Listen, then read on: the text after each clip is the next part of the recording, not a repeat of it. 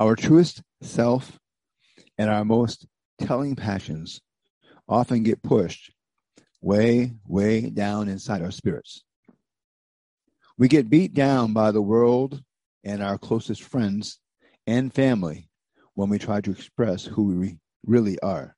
If we allow ourselves to look or to sound different or better than them, they quickly try to put out the flame. But it is time to dig deep. Look to the bottom of our hearts, where our preciousness has been put in a box and stuffed onto a shelf and locked away. Dig out those things that mark and make us truly us, and lead and live with them. We are fearfully and wonderfully made, and called to be and to do what only we as individuals can be and do. Let's start being and doing us.